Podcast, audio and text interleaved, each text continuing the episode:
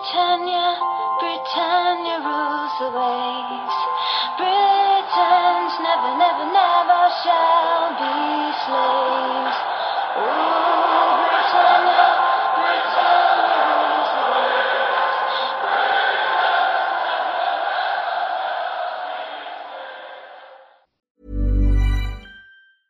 Hiring for your small business? If you're not looking for professionals on LinkedIn, you're looking in the wrong place. That's like looking for your car keys in a fish tank.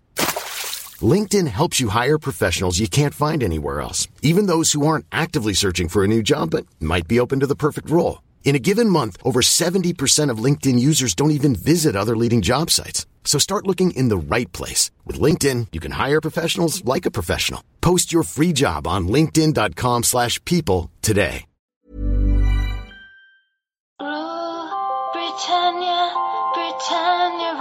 Rules the waves. Britons never, never, never shall be slaves. Ooh, Britannia, Britannia rules the waves.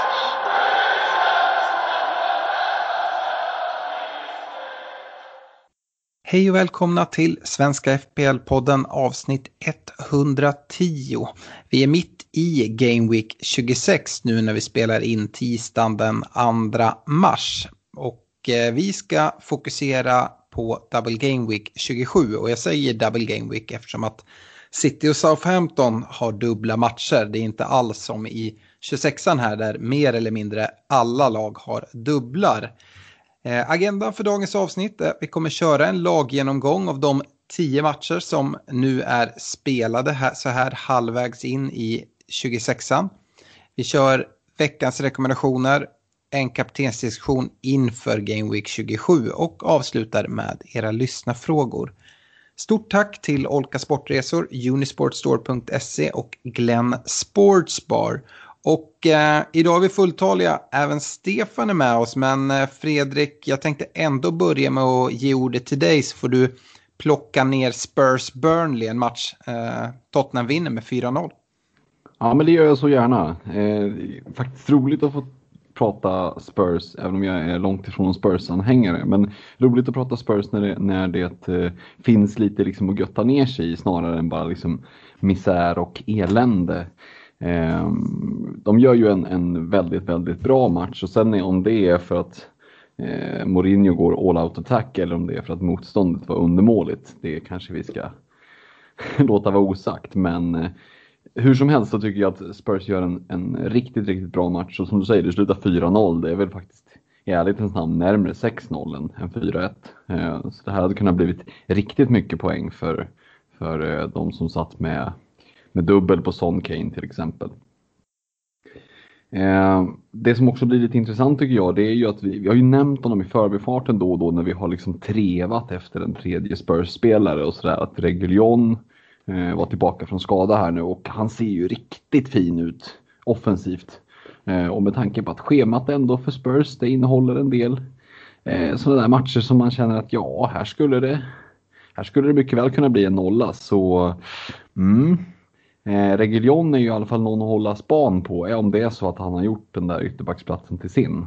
Eh, eh, jag tänker i alla fall se till att ha ett, ett extra öga på, på honom framöver. Eh, kikar vi lite mer på själva schemat framöver här så är det ju som sagt ett väldigt, väldigt fint. Närmsta fem matcherna har man Fulham, Palace, Newcastle. Eh, och dessutom då eh, Arsenal, vilket ju borde vara målgaranti för Kane om man frågar Stefan, eller hur? Exakt. Ja.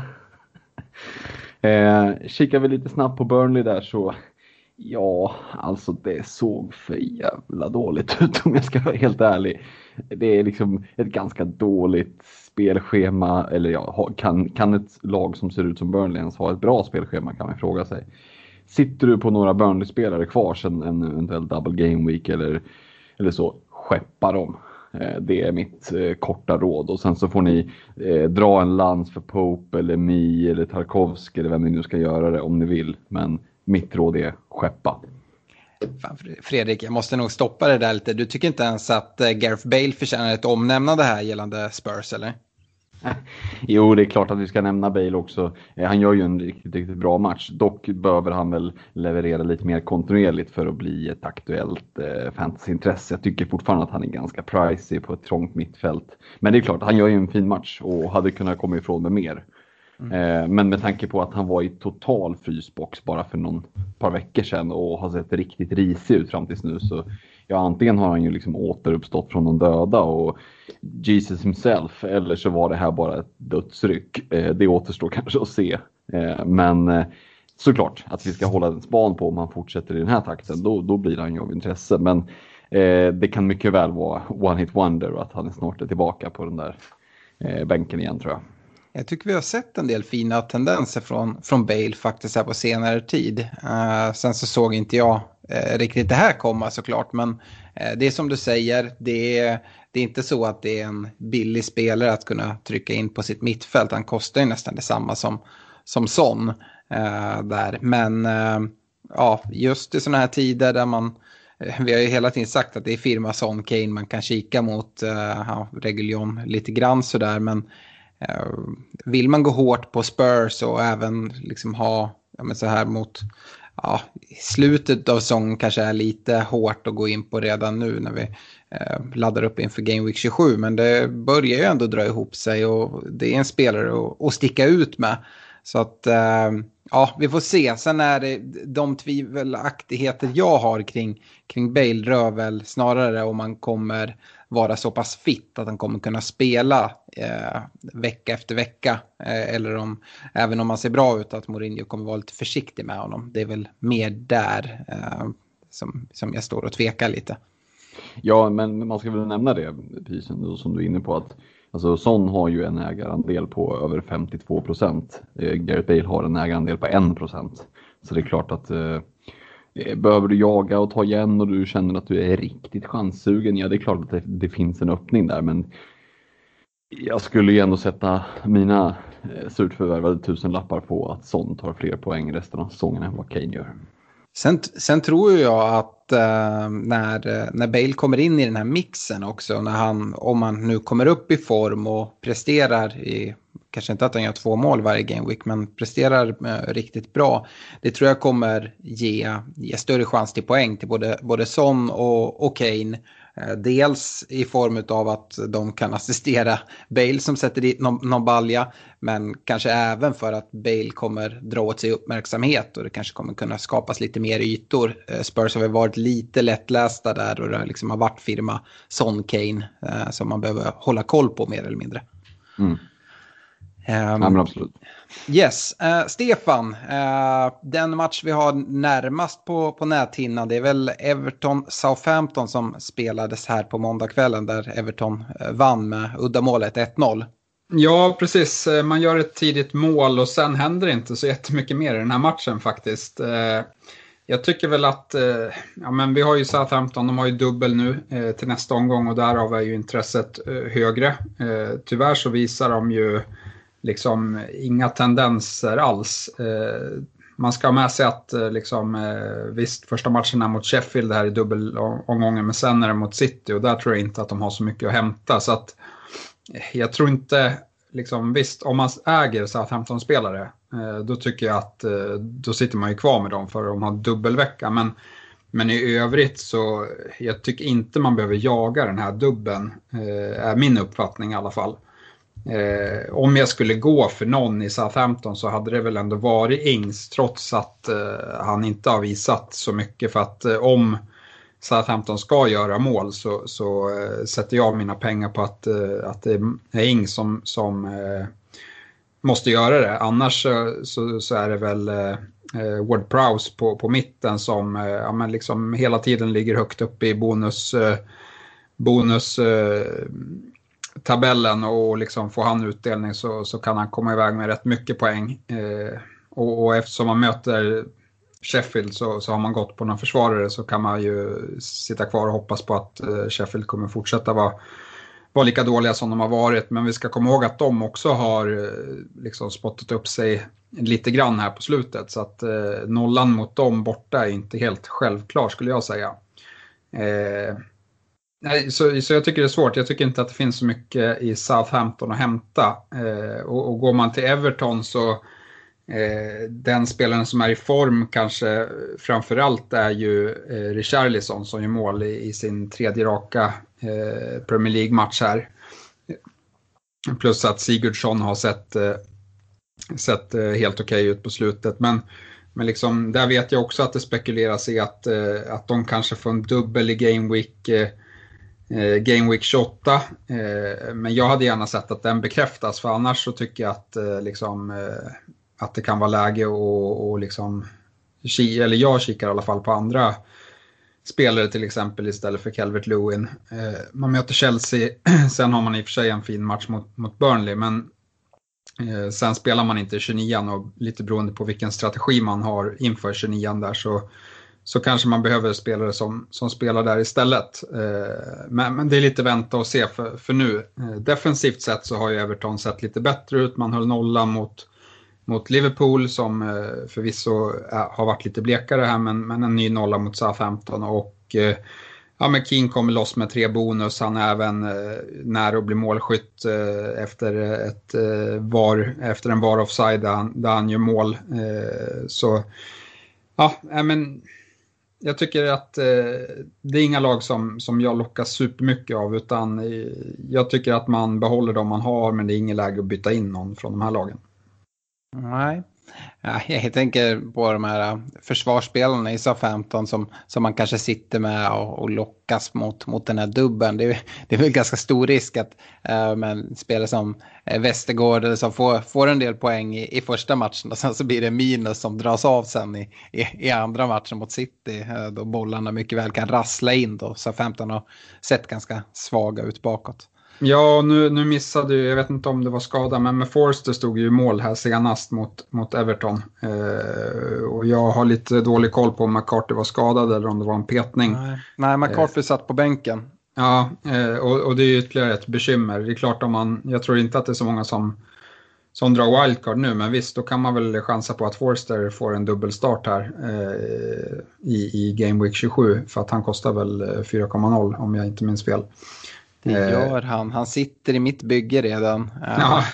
Men eh, alltså, jag siktar nog ändå på att spela Martinez i, som enkel mot Wolves istället. Ja, nej, men det är väl lite hur man känner. Två starter för en målvakt eh, är ju såklart inte fel. Eh, så. Men, men, eh, nej, men det, det, är väl min analys av de här lagen. Jag hade gärna sett att Southampton var i bättre form för att de har en dubbel nu och sen har de fint, fint spelschema mm. efteråt. Så, så man hade ju velat gått på en ings men det känns inte jättelockande. Nej. Uh, jag skulle vidare och prata Manchester City-West Ham, en match som City vinner med 2-1 men uh, kollar man faktiskt till uh, expected goals-siffror så trumfar West Ham City ganska rejält. West Ham har en siffra på 1,93 jämfört med Citys 0,46. Och jag tycker det speglar faktiskt matchen ganska tydligt. Jag tycker West Ham gör det riktigt bra. Eh, men vi börjar ändå med City. Eh, och det kanske inte är de eh, mest vanliga målskyttarna här i mittbacksparet Stones och Diaz som, som gör varsin balja. Så trots att det inte blir någon nolla i den här matchen så är det ändå 10 poäng på, på båda efter första matchen. Nu har de sin andra match här ikväll på tisdag när vi spelar in. Ehm, då är Stones på bänken och Diaz får en till start, vilket bara egentligen bekräftar det vi har varit inne på tidigare, att Diaz är nog den spelare efter Ederson eh, som är troligast till, till start match efter match. Uh, ja, det här uh, var ändå ett insläppt mål om man liksom ska leta ha halmstrån till någon någon eh, svacka för City. Det, det är första insläppta målet hemma på Etihad sedan Game Week 13. Så att eh, eh, City är ju extremt stabila defensivt. Vi har pratat om det flera gånger här eh, under, under året just kopplat till det här. Eh, sen så, eh, jag var inne på expected goals. Kollar man expected goal involvement så eh, Ja, den är låg. Det är Kevin De Bruyne som ligger högst med sina 0,27 i matchen och då kan man jämföra det med Antonios 1,22 och eh, Jesse Lingards 0,72 i, i West Ham då. Eh, så eh, City har lite tur som kommer iväg med, med alla tre poängen här. Eh, Kevin De Bruyne, han eh, står ju för assisten till, till Dias målet. Mycket fint, hårt inspel eh, och står nu på 14 assist på 21 ligaframträdanden. Något som, som imponerar. Eh, det som man skulle kunna känna viss oro kring det är väl då eh, den här påverkan eller inverkan på Gündogans poäng. Och vi har väl tidigare sagt att det borde inte vara så, så stor påverkan där. Vi såg att Gündogan såg bra ut innan eh, Kevin De Bruyne gick sönder och så. Men jag vet inte om ni delar min uppfattning, men det känns som att Gündogan lite faller tillbaka eh, och inte hot, kommer i lika mycket hotande positioner eh, som, ja, som innan. Eh, jag vet inte om det är något du också har reagerat på, Fredrik. Ja, nej, men jag, jag, tror att det är helt enkelt en, en, ganska simpel konsekvens av att när Kevin De Bruyne är på banan så bollen söker honom, han söker bollen. Eh, så mm. det blir liksom mindre tid över för övriga lagkamrater att få, få, få liksom smaka boll. Mm. så det är väl den enkla liksom, korta förklaringen. Med, med det sagt så är Gündogan liksom halva priset som en, en De Bruyne mer eller mindre och jag tror fortfarande att han kan chippa in med, med poäng. Eh, men uh, ja, det är som sagt Kevin De Bruyne bör man kanske kika lite mot. Sen så är det ju den liksom eviga frågan om rotation och Manchester City. Uh, till den här första matchen i Game Weekend då fick vi se spelare som Cancelo, Sterling, Foden, Bernardo Silva, Jesus på bänken. Det man får trösta sig med är väl att de som vilar, de, det ökar i sannolikheten för Eh, för dubbla starter i Double Game Week 27 när de ska möta Manchester United och Southampton hemma på Etihad. Det är ju dubbla, dubbla hemmamatcher även eh, den här veckan för City. Eh, och eh, ja, vi får se. Nu, nu vet vi ju hur det ser ut här ikväll och då är Foden på bänken igen. Eh, jag vet inte vad man ska läsa in i det, om det betyder att han är närmare dubbla starter eller om det bara är att han är är lite längre ifrån elvan än övriga. Eh, jag tycker det är väldigt svårt att, läsa pepp eh, kopplat till de här bitarna.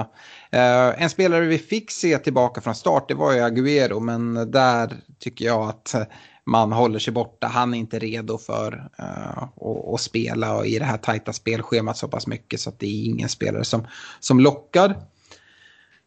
West Ham då, som sagt jag, jag tyckte att West Ham gjorde det riktigt bra och och eh, när man eh, pratar West Ham då är det ju ofta Antonio. Eh, jag har redan nämnt hans eh, höga eh, expected goal involvement-siffra på 1,22.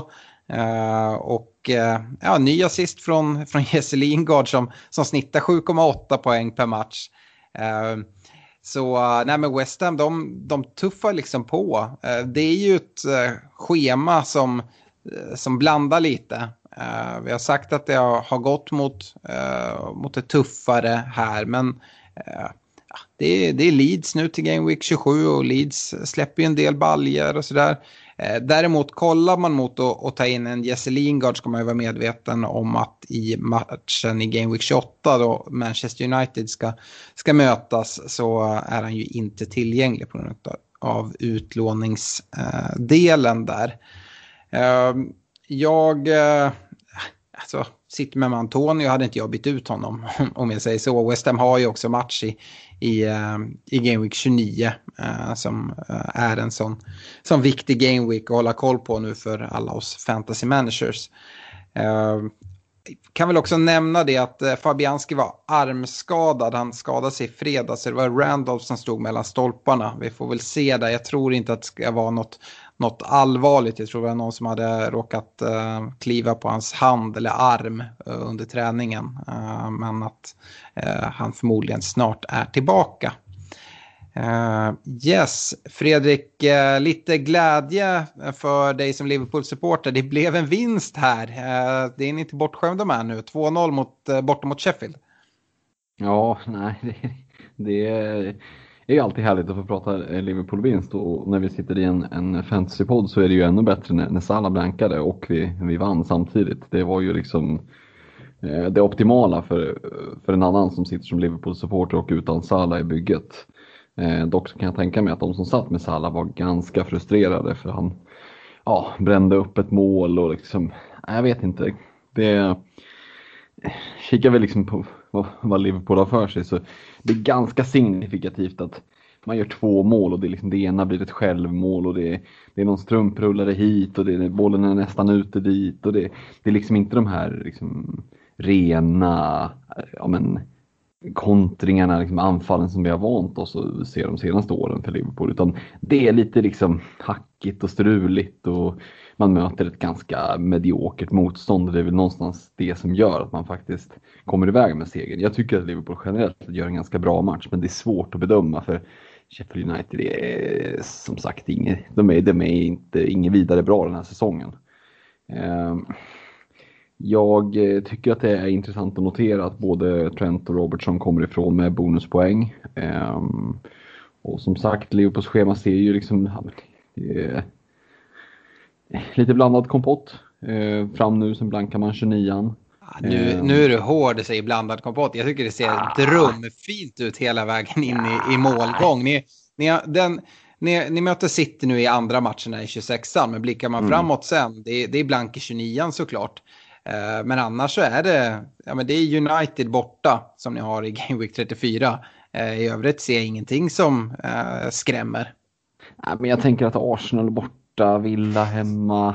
Men, men, men jag håller med om att fra, från, eh, från vecka 32 och framåt, då ser det riktigt, eh, Game Week 32 och framåt, då ser det riktigt bra ut. Ja, det är eh. skönt att du är livrädd för Arsenal borta, Villa hemma. Alltså, ni har ju Fulham hemma här i 27an. Fulham ser starka ut nu. Han är ju skärrad för vet ju vad som hände mot Villa förra gången. Ja, ja, exakt, exakt så. Nej, men det ska man väl erkänna att självförtroendet är väl lite, lite stukat. Man är, går in med lite mer ödmjuk attityd i matcherna nu än vad man gjorde för, för något år sedan. Det, det får man väl ärligt erkänna. Eh, och jag tycker att det finns ändå viss fog för det, men Mané tycker jag fortfarande ser ganska blek ut.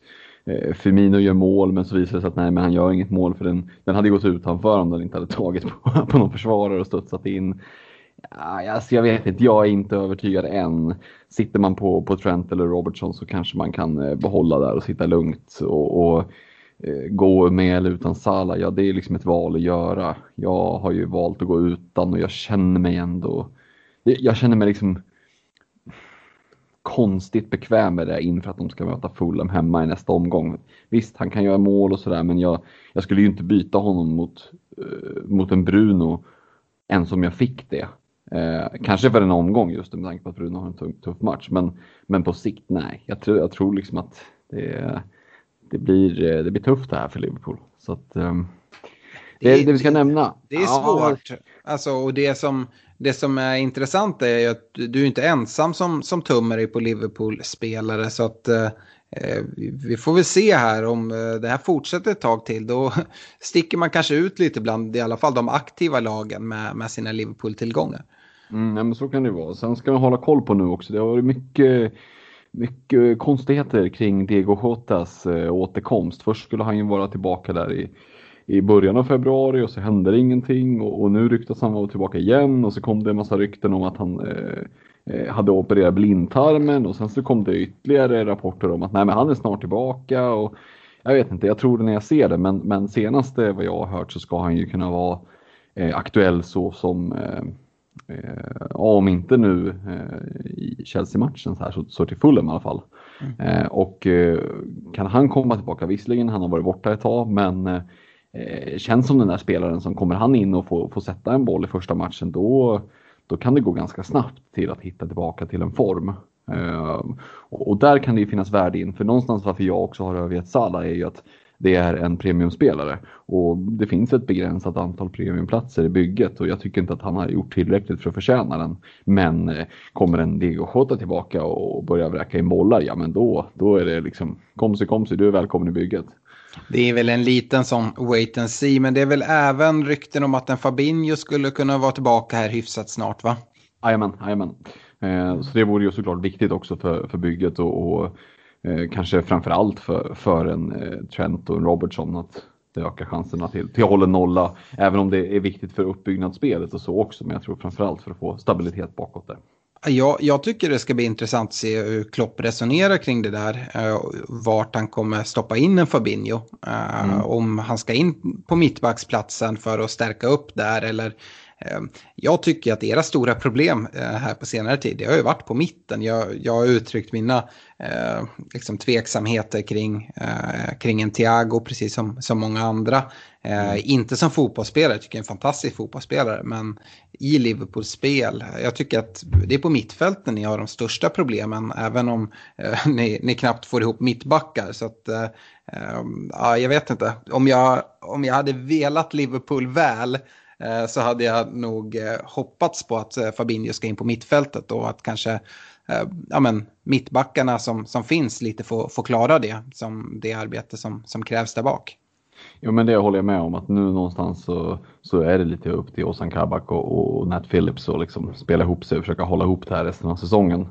Eh, sen får vi väl se hur han kommer att resonera i Europaspel och sådär. Eh, det kan ju vara så att han väljer att vill ha lite mer rutin i så fall. För det är ju två ganska unga och, och liksom oborstade, orutinerade spelare att sätta i ett mittlås. Eh, så, så, det är klart det är lite skillnad på att spela Fulham hemma i, i Premier League och sen kliva ut och, och spela Champions League. Eh, men ja, vi får se vad det, vad det landar i. Eh, ska vi nämna här också att eh, Adrian, tredje keepern, eh, fick stå. Eh, men Eh, jag fick ju någon form av tokflipp när jag trodde att Alisson var skadad tills du Alex påminner mig om att, att det var ju såklart för att hans pappa ja. gått bort. Eh, och, och, det var ju såklart väldigt, väldigt tragiskt i sig, men det innebär ju att han är tillbaka här till nästa match. Eh, och det kan vi ju behöva, för Adrian gjorde, han gjorde en bra match senast, men det kanske inte är någon att, och sådär, att luta sig mot när det blåser. Det har inte varit något snack om att han ska hem till Brasilien till, till familjen eller något sånt? Jo, men eh, alltså Liverpool hade ju öppnat upp för det. Eh, jag tror han hade undersökt typ alla möjligheter, men jag tror det är de, de karantänreglerna som är just nu gör att han kan inte åka. Mm. Så att, eller kan, men då är det ju att sitta två veckor i karantän både innan och efter som jag har förstått och det är klart då missar han hela säsongen och det, det, Eh, tror jag inte var ah. aktuellt. Ja, det, är väl inte, det är väl egentligen tankar kring att det är ju ett landslagsuppehåll här eh, som, mm. eh, som står på lur. Så att det skulle väl i så fall vara om man drar iväg och eh, i så fall missar dem. Eh, ja, det är ju Chelsea då om man räknar in den i Game Week 26 men sen även 27-28 som man skulle missa. Just det, eh, just det. Och sen blir det ju Champions League-retur mot, mot Leipzig såklart. Mm. Ja, det återstår väl att se. Som jag har förstått det så är klubben liksom öppna för att han får göra som han vill. Men, men eh, han har även uttryckt önskan liksom att han vill tillbaka och spela och jag kan tänka mig att han är ganska spel, spelsugen ändå om, om han inte åker tillbaka till Brasilien. Jag tror inte han är så sugen på att bara sitta och häcka utan antingen så sticker han eller så, så spelar han. Det, det återstår väl att se. Ja. Eh, det som är intressant också med Liverpool, jag nämnde ju det att i slutet av, av säsongen här från Game Week 32 framåt, då ser ju schemat riktigt bra ut. Eh, och, och, då ser vi ju också lite mer hur, vad är status i Europaspelet? Eh, hur eh, ligger man till i att kriga om, eh, om topp 4 placeringar? Och jag tror ju att till exempel att City kommer att vara, inte så tidigt som Liverpool var eh, förra säsongen, men man kommer att vara klara segrare ganska tidigt. Eh, och det gör ju att eh, det här liksom riktigt, riktigt fina slutschemat där sista ja, men åtta omgångarna kan man väl säga i alla fall eh, kan bli högintressant ur liksom ett premiumperspektiv. Så att, eh, ha lite span på hur, vilka som ser bra ut. Eh, det är inte fel att sitta på några enstaka tillgångar men, men jag eh, gör ju alltid det i, i mitt supporterskap. Men, men även den som inte är Liverpool-supporter kan nog ha liksom nytta av att ändå hålla lite koll på Liverpool även om man väljer att gå utan tillgångar. Yes. Eh, ska vi säga något kort om, om Sheffield United så ja, det var ju en jäkla massa skador i backlinjen också eh, till den här matchen. Det, jag vet inte, startelvan såg ju liksom halvt demolerad ut. Eh, lite egentligen som Burnley, sälj om ni har någonting kvar. Eh, det finns ju ingen anledning att sitta på någon spelare från Sheffield United. Det är fortfarande 6,3 procent som sitter på Rian Brewster. Frågan är hur många av dem som är aktiva lag. Eh, om du är en av dem, sälj skiten. Eh, så det, går, det finns ju inget värde i att sitta på det. Eh, och jag tycker inte ens det finns värde i att ha honom på bänken. Då, då gör man bra mycket bättre i att ha en, en billig försvarare som faktiskt eh, lirar. Eh, det är komiskt, där, kikar man Ryan Brewster, förutom honom på 6,3 procent i ägarandel, då är det ingen som har över, som har över 1 procent. Eh, ja, det är någon som har 1,2 kanske eh, i ägarandel. Det säger väl en, en hel del. Eh, och nej, eh, lämna, skeppa och spring långt därifrån, rådet. Yes. Stefan Leeds Villa, 1-0 eh, Villa där. Ja, eh, här är också Villa ett eh, tidigt mål och sen försvarar man den ledningen utan några större bekymmer mot ett ganska blekt Leeds skulle jag säga. Och det är Villa jag tycker är, är mest intressant eller, eller ganska, ganska, eller väldigt intressanta ska man säga för att eh, de har ett eh, fint spelschema eh, plus att man har match i, i Game Week 29. Så jag tycker att det går att motivera en en upptrippling i, i Villa. Sen är det lite svårare att kanske få ihop den. För mig är i alla fall Martinez självskriven i, i kassen då han fortsätter hålla nollor och även då samlar en hel del bonuspoäng. Så han är ju guld i årets fantasy skulle jag säga. Eh, dock ska man väl säga att han hade någon form av känning i baksidan här mot Leeds och han slog till exempel inte insparkarna eh, kanske ett litet orosmål men, men jag tror inte att, eh, att det kommer stoppa honom i första taget i alla fall. Eh, kikar vi på Villas eh, försvar så, så tycker jag att det är så pass stabilt. Jag tycker framförallt eh, liksom att Mings, har, när han spelar, han, han gör det väldigt bra. Liksom understödjer fantastiskt bra när det kommer hot i djupet. Och, nej, jag är imponerad av honom och han, han tillsammans med Martinez har ju satt en riktigt stabil defensiv i, i Villa i år. Eh, och, men, men ur fantasy så tycker jag väl att eh, det är Target eller den något billigare Konsa man, man kan kika mot. Eh, Target eh, han spelar väl lite på gränsen i den här matchen, kunde haft ett rött eh, med en annan domare, men, men i övrigt liksom så har han imponerat. Så att eh, han tycker, eh, ja, kanske trumfar Konsa lite grann, men om man inte har råd så, så kan man gå för Konsa. Jag hade undvikit El Mohammadi på, på högerbacken då det ryktas om att eh, Cash redan är tillbaka och, med boll och eh, ja, kommer troligtvis, troligtvis inte vara borta speciellt länge till. Eh, föredrar man istället att gå offensivt så tycker jag att eh, det är Watkins eh, man bör kika på först. Eh, han kanske inte har det här högsta eh, poängtaket men han levererar ganska konstant. Eh, gör ett mål eller en assist och ja, men poängen, poängen droppar in även om det inte blir några liksom, tvåsiffriga poäng från hans sida. Eh, sen får vi inte glömma bort Graylish heller. Han missar den här matchen eh, och han kommer missa nästa match nu som de har imorgon också. Eh, men hans skada verkar inte vara allvarlig. Man får inga riktigt klara besked här från, från eh, Villa-hållet utan de säger att så fort han inte känner smärta så kommer han kunna, kunna spela men man vet inte så mycket mer än så. Eh, kan vara tillbaka redan till Game Week 27 och liksom, jag tycker att eh, där får man avvakta fram till deadline och se vad som sägs. Om det, om han, om det sägs att han är liksom redo för start då tycker jag att han, eh, han är den, liksom, den första från, från ja, förutom Martinez då, men han, han är nummer ett in eh, tycker jag. Eh, sen, sen hur man väljer att formera de andra gubbarna det, det eh, får man gå lite efter tycke och smak.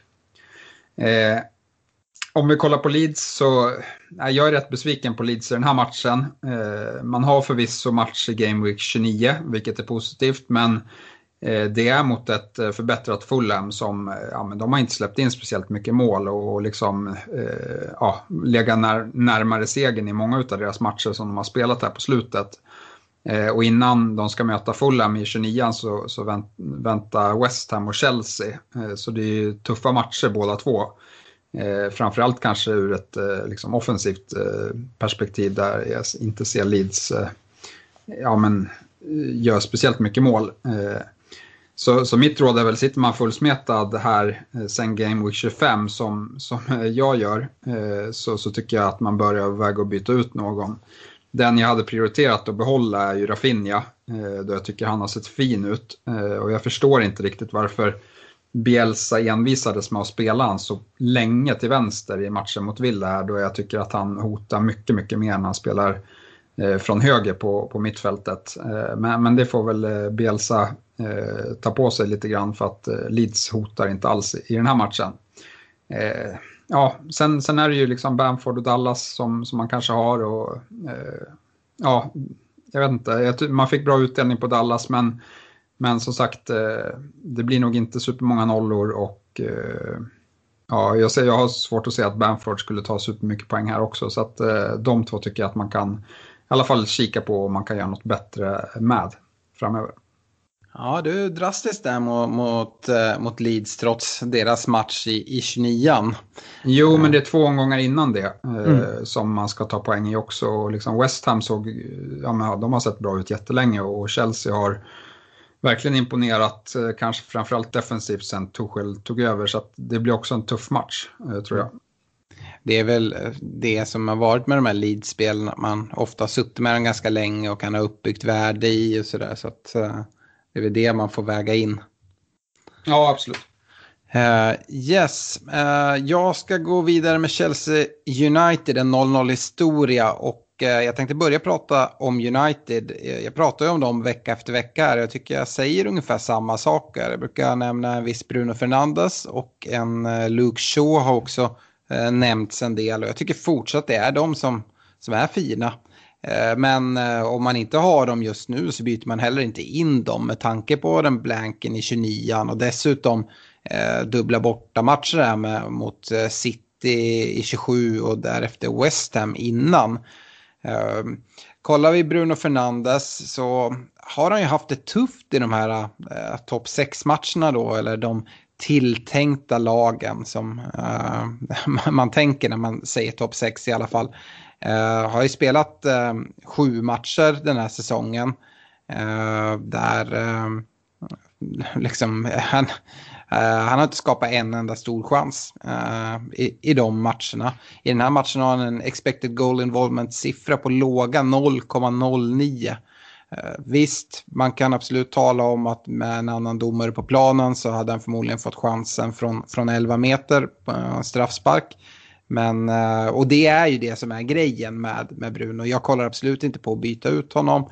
Men äh, jag vet ju att det är ju det valet som många står inför när man vill fylla på med offensiva City-spelare som en Kevin De Bruyne exempelvis. Eller man vill få in en Kane. Att, äh, det är Bruno eller Salah som kanske får, får göra plats. Nu vet jag att, äh, att du Fredrik har sagt att valet för dig är ganska enkelt att, att plocka Salah. Men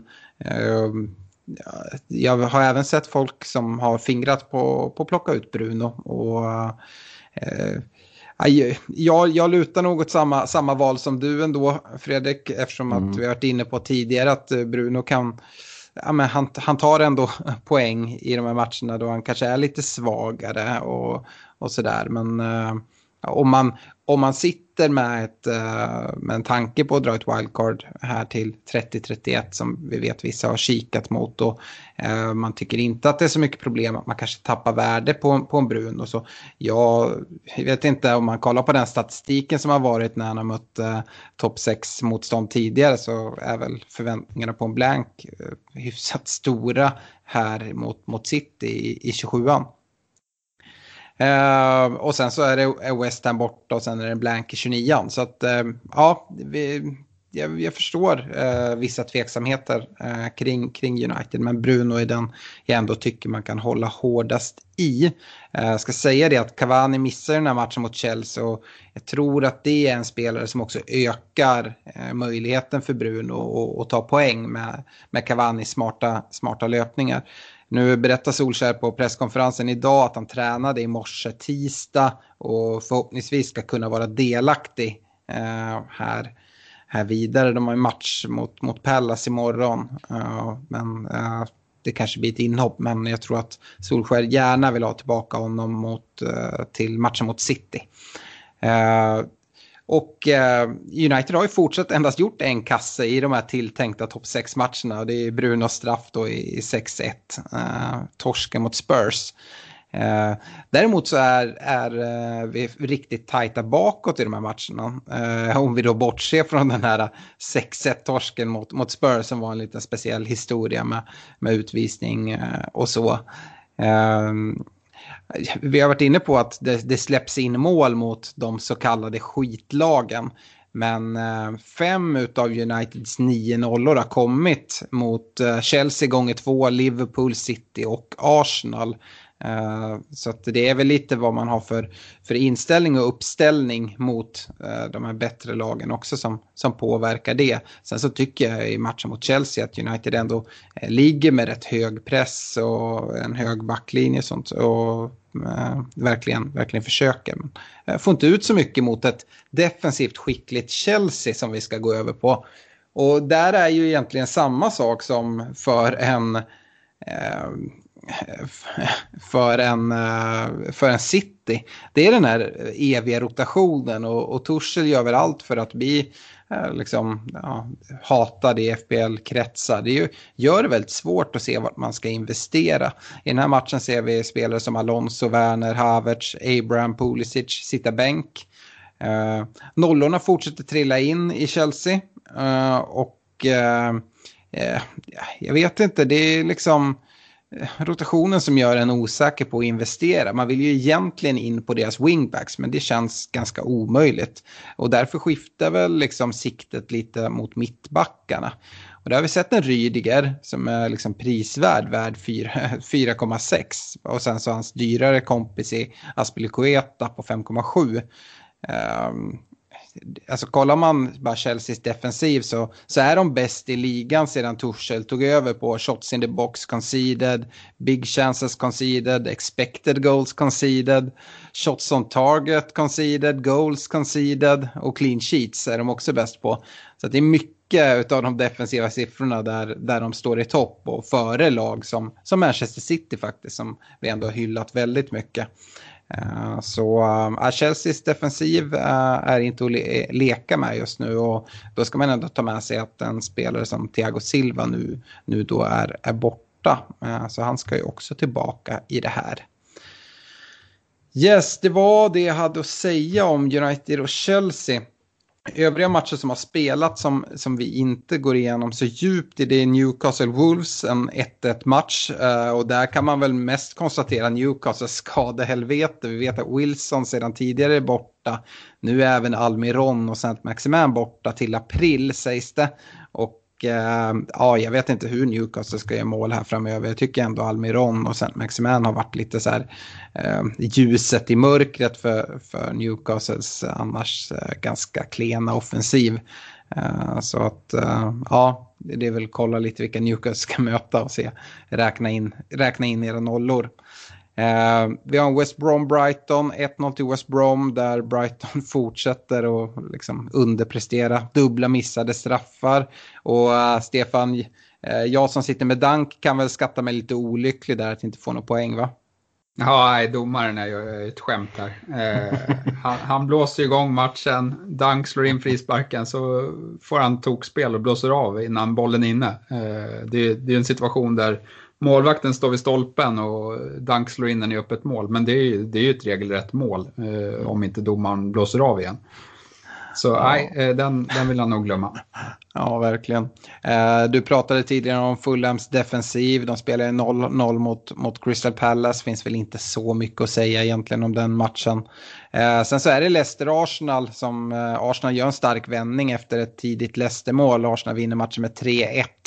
Eh, men fantasymässigt så är det mest intressanta från den matchen är väl egentligen att eh, Harvey Barnes kliver av knäskadad. Jag vet inte om han har opererats eller skulle opereras men det var något att det var förväntat att han skulle vara borta inom sex veckor eller något sånt tyckte jag de pratade om. Ja, Leicester har det jobbigt nu. Man åkte ut Europa League och sen skadelistan är ju både Harvey Barnes och Evans gick ju sönder i den här matchen. Eh, och det fyller ju på till redan Madison, Fofana, eh, Justin som alla är borta längre tider. Så att nej, de, de kan få det lite tungt här. Mm, uh, får vi se. Uh, en spelare som jag hade med i mina, mina reka som vi snart ska komma till är ju en uh, Pereira.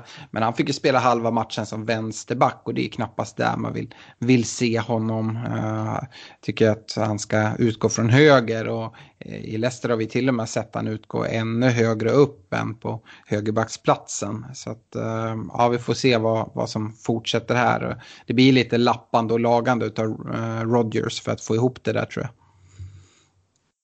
Eh, Ja, det var väl liksom snabbt de övriga matcherna. Eh, går vi över på veckans rekommendationer eh, och börjar på försvarssidan så uh, Stefan, du har ju inte varit med här så uh, på de, jag tror de två senaste avsnitten så att uh, du har ju ett blankt blad att plocka dina försvarsrekar ifrån.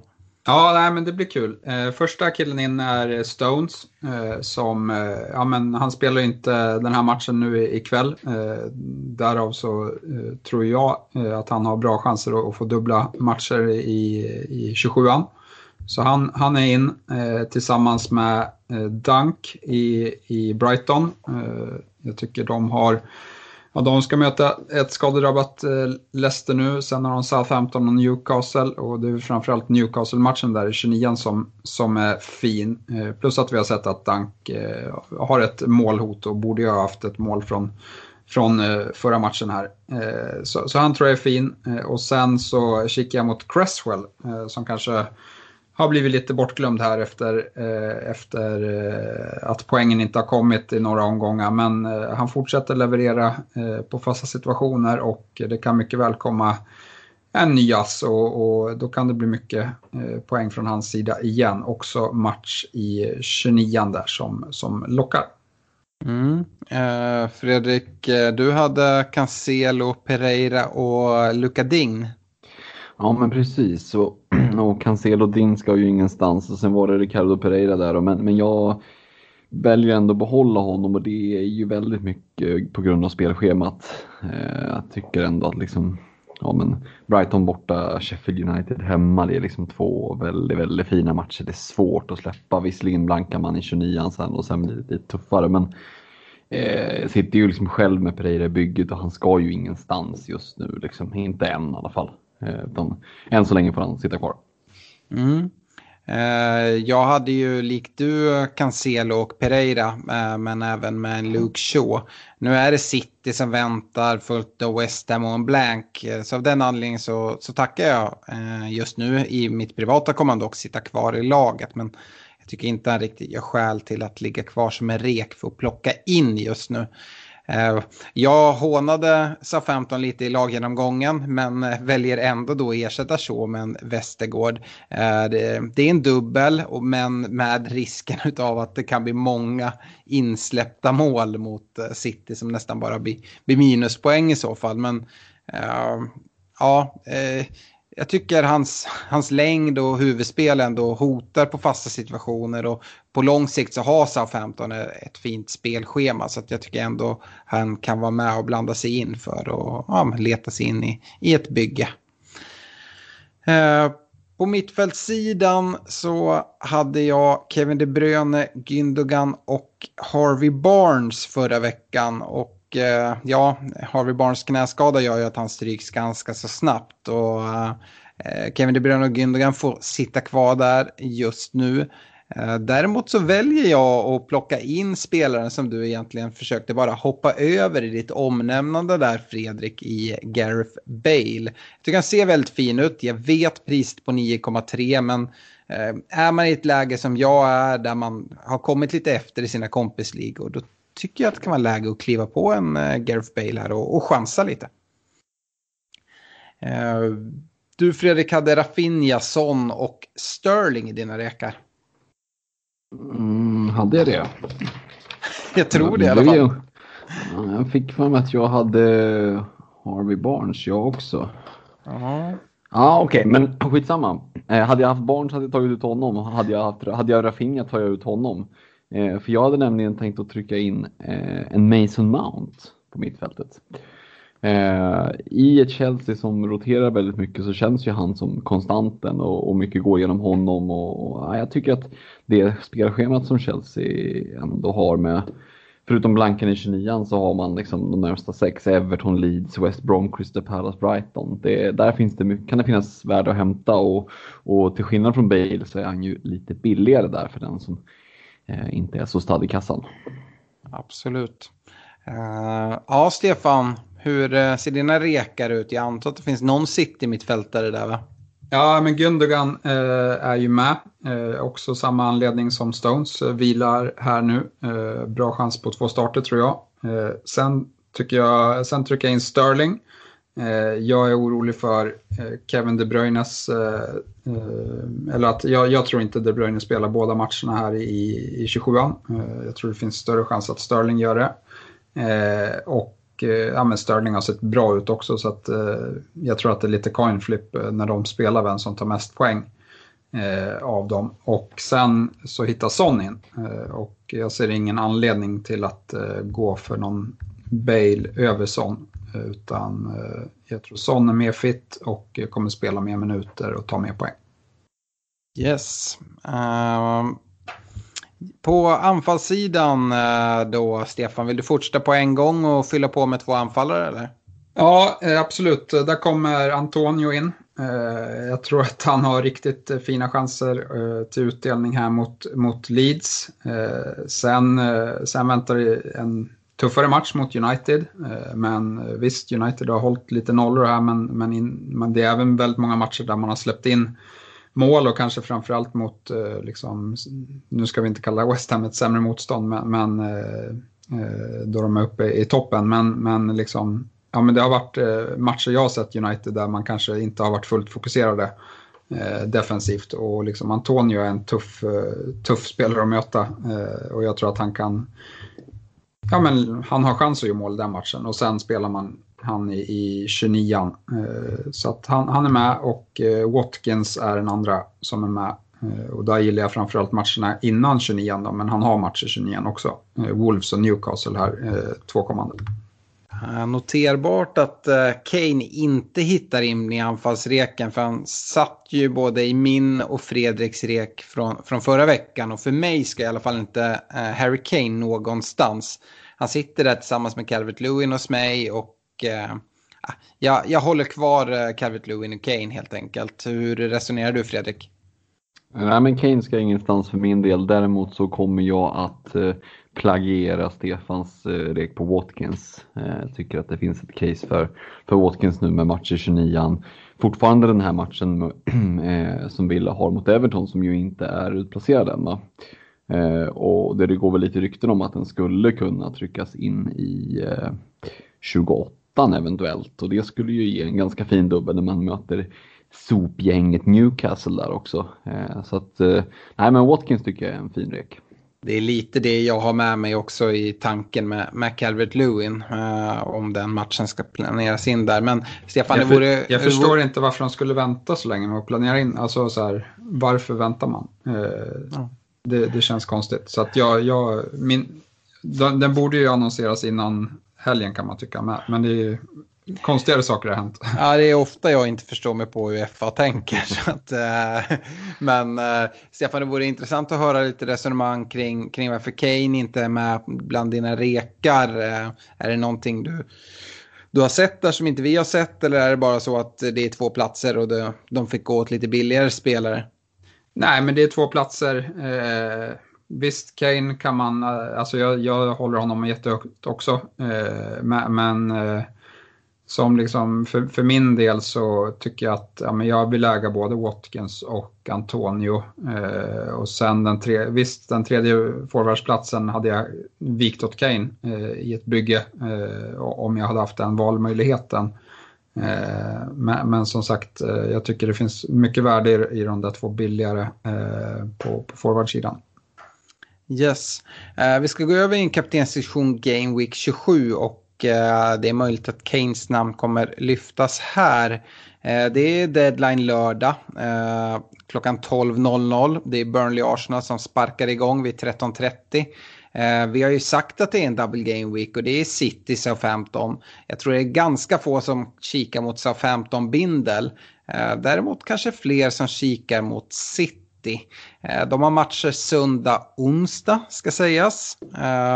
Och Eh, det är lite lurigt ändå. Eh, jag vet att du hojtar till lite här Stefan om att Åh, nu är det givet här med, med en Gündogan Bindel eh, när han får vilan här i andra matchen. Men ja, jag vet inte hur given den är som sagt. inte för mig i alla fall, sett till att han ändå har tagit ett steg tillbaka lite grann. Han kommer ju definitivt spela i matchen mot United. som förmodligen är den tuffare av de två. Eh, men skulle mycket väl kunna missas av 15 så jag tycker det är ganska svårt att, att bindla City-spelare. Men eh, jag hör gärna ditt resonemang. Ja, nej, för mig är det givet. Uh, han har chans på två starter uh, och uh, ja, det räcker för mig. som sagt, jag kommer inte konst... Mm, ja, jag kommer inte analysera det allt för mycket jag tycker han har sett fin ut. Han kanske inte är superfin mot, eh, mot West Ham, men då, eh, jag såg inte den matchen, men, men uppenbarligen så var inte City i sitt SM mot Arsenal hade han mycket väl kunnat eh, tagit poäng eh, då, han, då han var upp flera gånger i straffområdet. Så att, eh, jag tror att man, ja, jag drar ingen större analys. Jag tycker att eh, man kanske har lite liksom, konstiga förhoppningar på, på Gündogan efter tio mål på tio omgångar innan. Eh, så, så, eh, men, men eh, Nej, jag gillar honom. Jag hade gillat honom ännu mer om, om det hade varit en lättare match än först såklart. Och att eh, liksom, skaderisken i ett derby är ju klart högre eh, än, än eh, så. Men, men eh, nej, för mig är han eh, kapten. Ja. Hur resonerar du kring det här Fredrik? Är det given City-kapten eller Spurs ska ju ändå möta ett Crystal Palace um, och uh, en spelare som Kane kanske kan blanda sig in trots att bara har, har en match? Alltså kikar jag mitt busslag här nu så sitter Kane som kapten med, med Gündogan som vice och jag, det mesta talar nog för att det blir så. Eh, jag är orolig för att eh, Pep kommer att lägga mycket, mycket krut eh, Eh, på United-matchen och sen kommer att rotera friskt i Southampton. Eh, för, för jag tror att det kan bli en, liksom, vi kan se spelare som, ja det, det liksom luktar ju Benjamin Mendy och gänget liksom mot, mot Saints. Eh, så jag känner mig väldigt osäker på, jag sitter ju liksom med Cancelo, Gündogan, De Bruyne, men egentligen oavsett vem du sitter i ditt eget bygge med från City, eh, ja, du har ju kanske ingen superlust att, att, bindla en, en Ruben Diaz, speciellt inte eftersom nollan mot United är långt ifrån given. Eh, nej, för mig känns eh, Kane med Crystal Palace hemma, det eh, och nu om vi ska nog tro att Bale har kommit igång och inte bara eh, liksom dödsrykte där så Nej, för mig sitter Kane eh, som kapten. Du då Alex? Mm. Ja, jag, jag har ju inte Kane i mitt privata, men, men jag, jag håller honom nog som den bästa kaptenen ändå, för jag är alldeles för osäker på City. Eh, egentligen den City-spelare som, som jag kanske, nu, nu ni, ni kommer kalla mig helt galen här, men... Är du binda Ederson eller? Ja, alltså hade jag suttit med Ederson, äh, det är där jag känner mig trygg på dubbla starter. Eh, jag har gått igenom siffrorna på United. Det är ingen lätt match mot United. Men uh, Uniteds målhot mot de här uh, på pappret bättre lagen, det är inte speciellt högt. Uh, och jag har, har, svårt att se Southampton göra mål mot City. om min kapten tar, tar 12 poäng, det är jag ganska nöjd med. Som sen förvandlas till 24. Eh, så uh, har, man, har man lite flit så går han upp och tar en straff också mot Southampton. nej, det, det, är väl inte det jag väger in i det. Men alltså, det är den spelaren jag litar på. Visst, visst Ruben Diaz uh, eh, kan absolut få två starter med. Jag kan se att en, en Laporte kommer in och, och spelar vänster mittback mot Southampton. Uh, eh, så äh, jag, jag tycker det är jättesvårt. Och sen gillar jag Spurs match mot Palace eh, så pass mycket. Eh, det är ju liksom dels hur, hur Spurs har sett ut nu. Eh, vi får se nu hur, hur deras andra match för, för Game Week 26 kommer se ut. Men eh, mot, mot Burnley där de verkligen bara körde över dem 4-0. Eh, det visar ju liksom att ja, Spurs är på G. Eh, och eh, Palace är ju inte bra. Alltså, så att jag, jag gillar verkligen Eh, att gå eh, single game week-spelare före City här.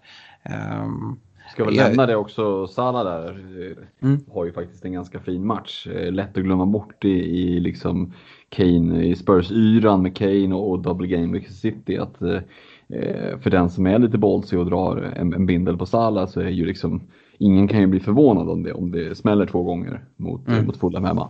Sen är det det där vad som är en fin match och inte. Jag, jag är lite inne på Stefans linje. Jag tycker Fulham har sett riktigt bra ut defensivt. Eh, sen så som sagt, jag skulle inte trilla av stolen eh, om, om Salah gör två mål mot Fulham ändå.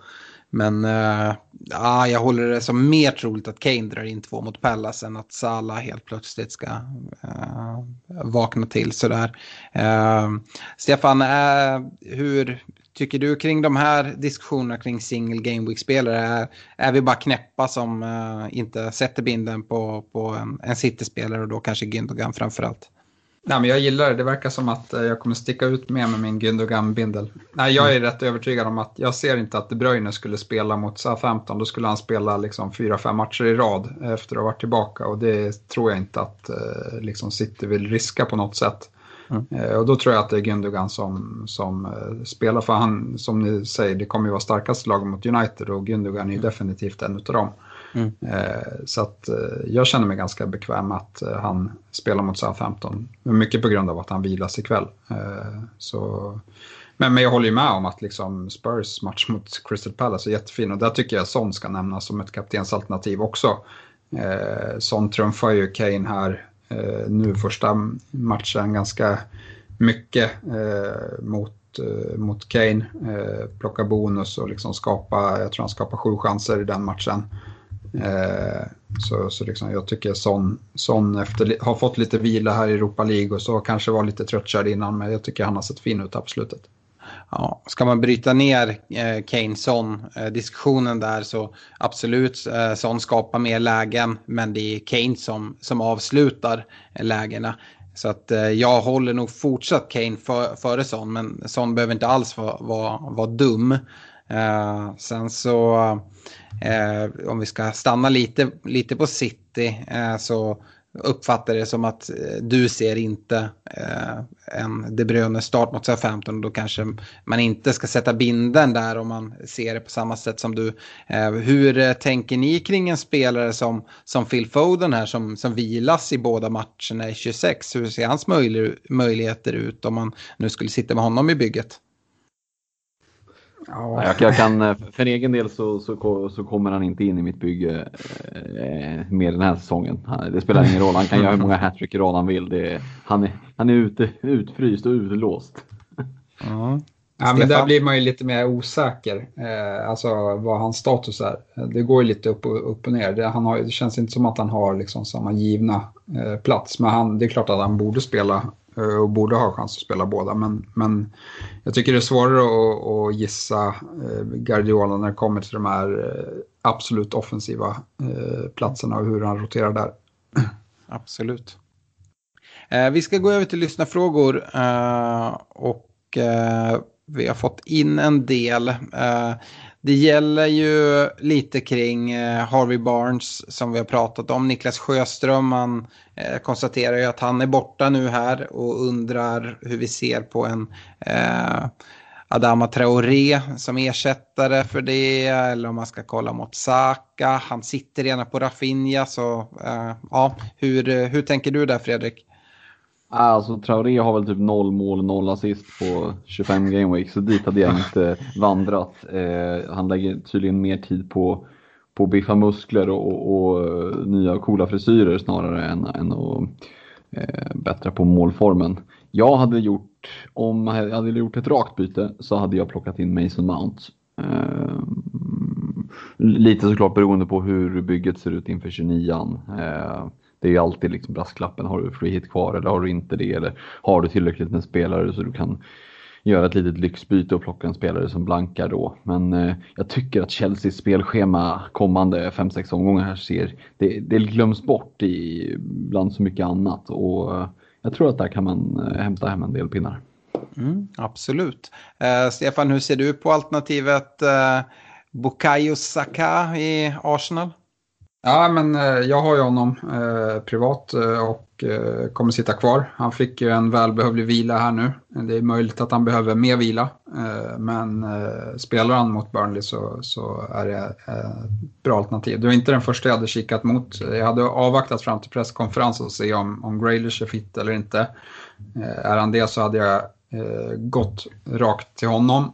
om man har, jag tror att det, Graylish är lite dyrare men men har man råd med det så, så kan man kika på det. Annars sitter man inte fullt med, med City kan man ju faktiskt eh, chansa på en, på en Foden istället mm. för eh, Barnes. Absolut. fina med, med, med Foden eller Eh, de andra offensiva City-gubbarna det är ju i de här dubblarna, även om du inte får dubbla starter, jag är rätt säker på att Foden kommer få, eh, Eh, få, en, få en start i alla fall. Och eh, kan mycket väl få ett inhopp i den andra matchen om det inte ens till och med blir, blir dubbla starter, vilket det såklart finns chans för.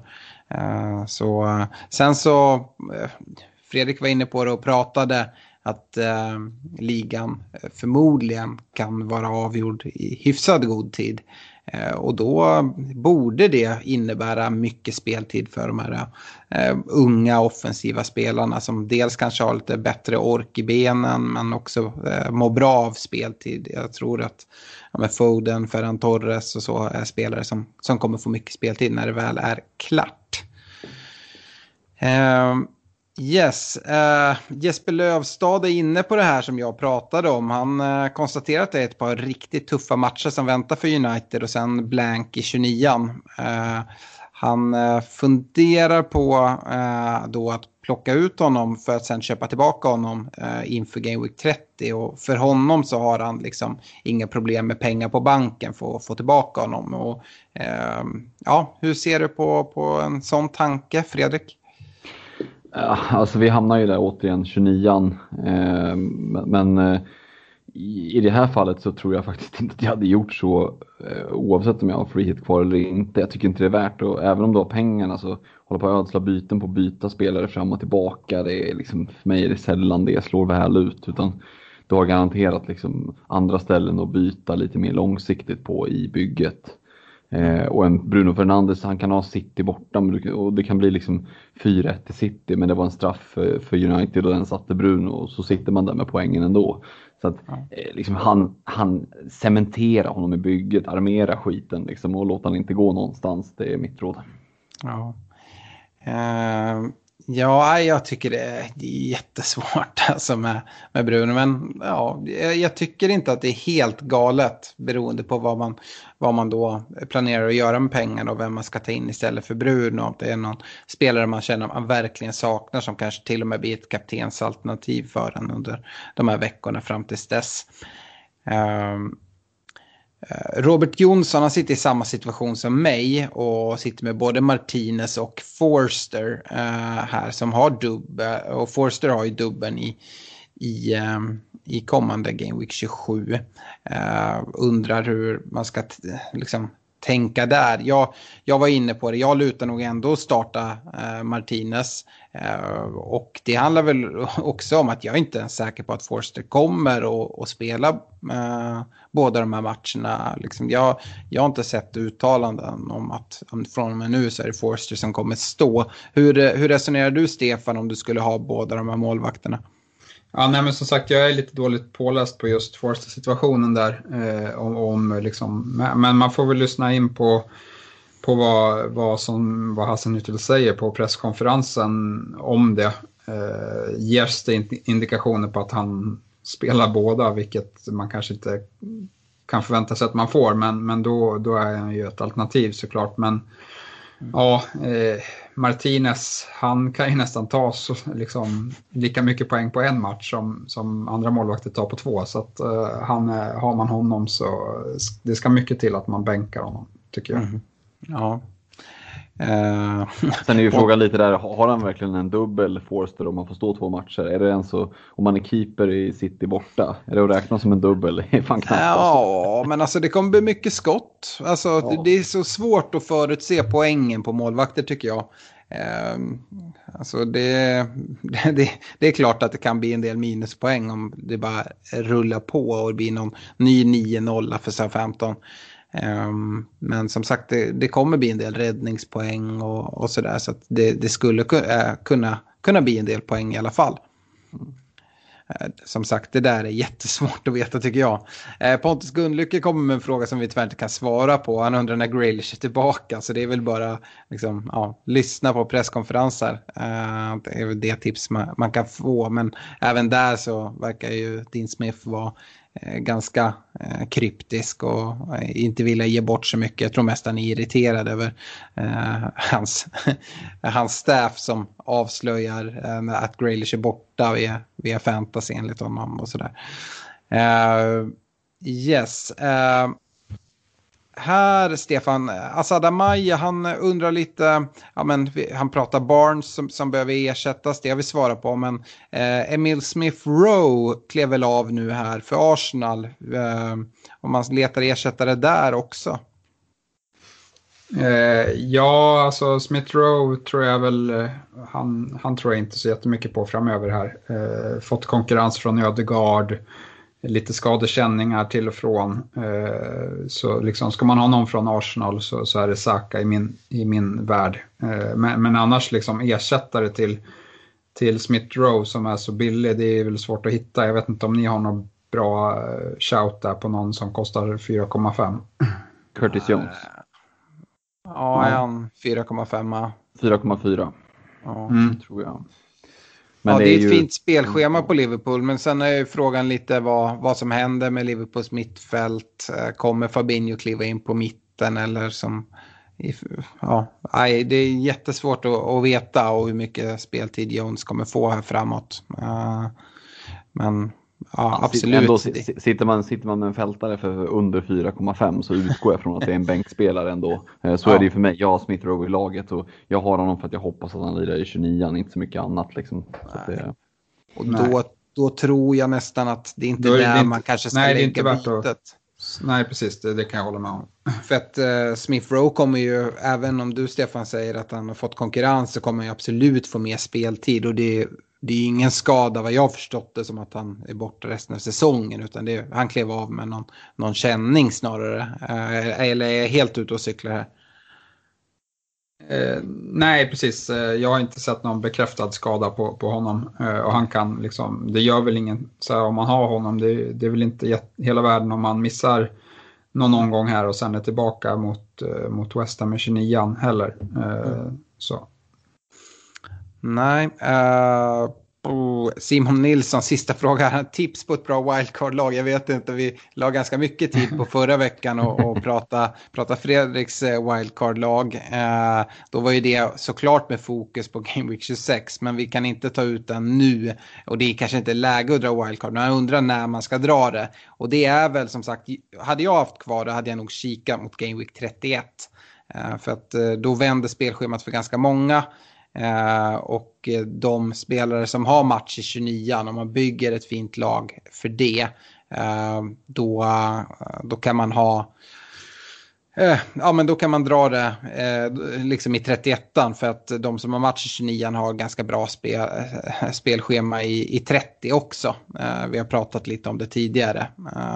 Men som sagt, det, man får kolla lite till hur ens eget lag är uppbyggt och sådär också. Uh, när man ska väga in det. Men jag tror att det är många som sitter kvar med det som, som kikar mot att dra det antingen 30 eller 31. Uh, med det så, så tackar vi för den här veckan och önskar alla stort lycka till inför Game Week 27 så är vi tillbaka om en vecka igen. Ha det bra! Ha det bra! Ha det gott! Ciao!